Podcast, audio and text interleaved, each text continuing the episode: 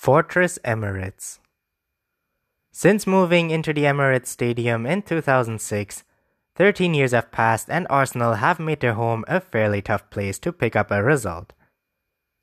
This has carried into this season, with the Gunners boasting an impressive record of winning 14 of their 17 Premier League home games this campaign, losing just once.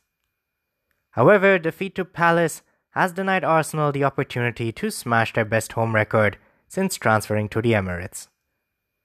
Arsenal's highest amount of home wins in the Premier League at the Emirates is 15 in two separate seasons 2009 2010, 2017 2018. They can only match that now with just one home game against Brighton to come before the season is out. Crystal Palace Going into the game, it was almost certain that Palace would be playing Premier League football next season. For what will be their seventh successive season in the top flight, the most in their history, recent victories against fellow bottom half sides Newcastle and Huddersfield had all but sealed their status as a top flight club yet again. Few would have bet on Palace walking away with any points from the Emirates, especially all three. But yet another away performance full of grit, determination, and of course talent has once again provided the Palace faithful with a moment to relish.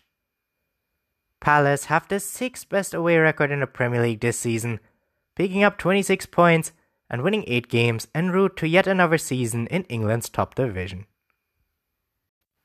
Pierre-Emerick Aubameyang Arsenal's main man up front has proven since his arrival in England that he loves the London Derby. His goal secured his seventh goal this season against teams from England's capital, more than any other player in the division.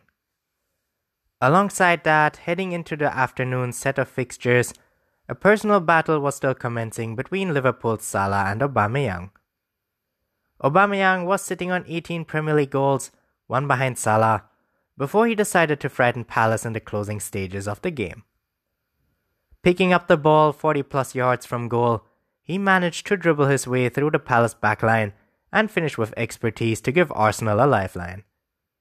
It also means Aubameyang is now level at the top of the goal scoring charts with both Salah and Aguero on 19 goals. Christian Benteke the big Belgium centre forward hasn't exactly enjoyed his football across the past two seasons. Having scored just three goals for Palace last season, this campaign has been far tougher for the former Aston Villa man, with 14 appearances and 0 goals in an injury impacted campaign. However, 17 minutes into the game, Benteke rose above the rest following a Palace free kick and buried his header beyond the reach of Bernd Leno, putting the visitors ahead. He also flicked the ball on to assist Zaha later on in the half to further establish his dominance. In what was his 200th Premier League appearance, the 28 year old scored his first goal since Palace defeated Leicester 5 0 at the end of last season. It was his first goal away from the penalty spot since January 2018 when Palace drew 1 1 away to West Ham. No one is taking the initiative in the top four race. Arsenal's defeat at the hands of Palace sealed a weekend of results that saw many top four challengers fail to secure vital points before the season's close. The Gunners knew going into the game that a victory was a must to ensure they made the most of both United and Tottenham losing to Everton and City respectively. Instead, they lacked any real intent throughout and although there were brief moments where they could have got back into the game, they certainly didn't deserve to come out of the game with all three points.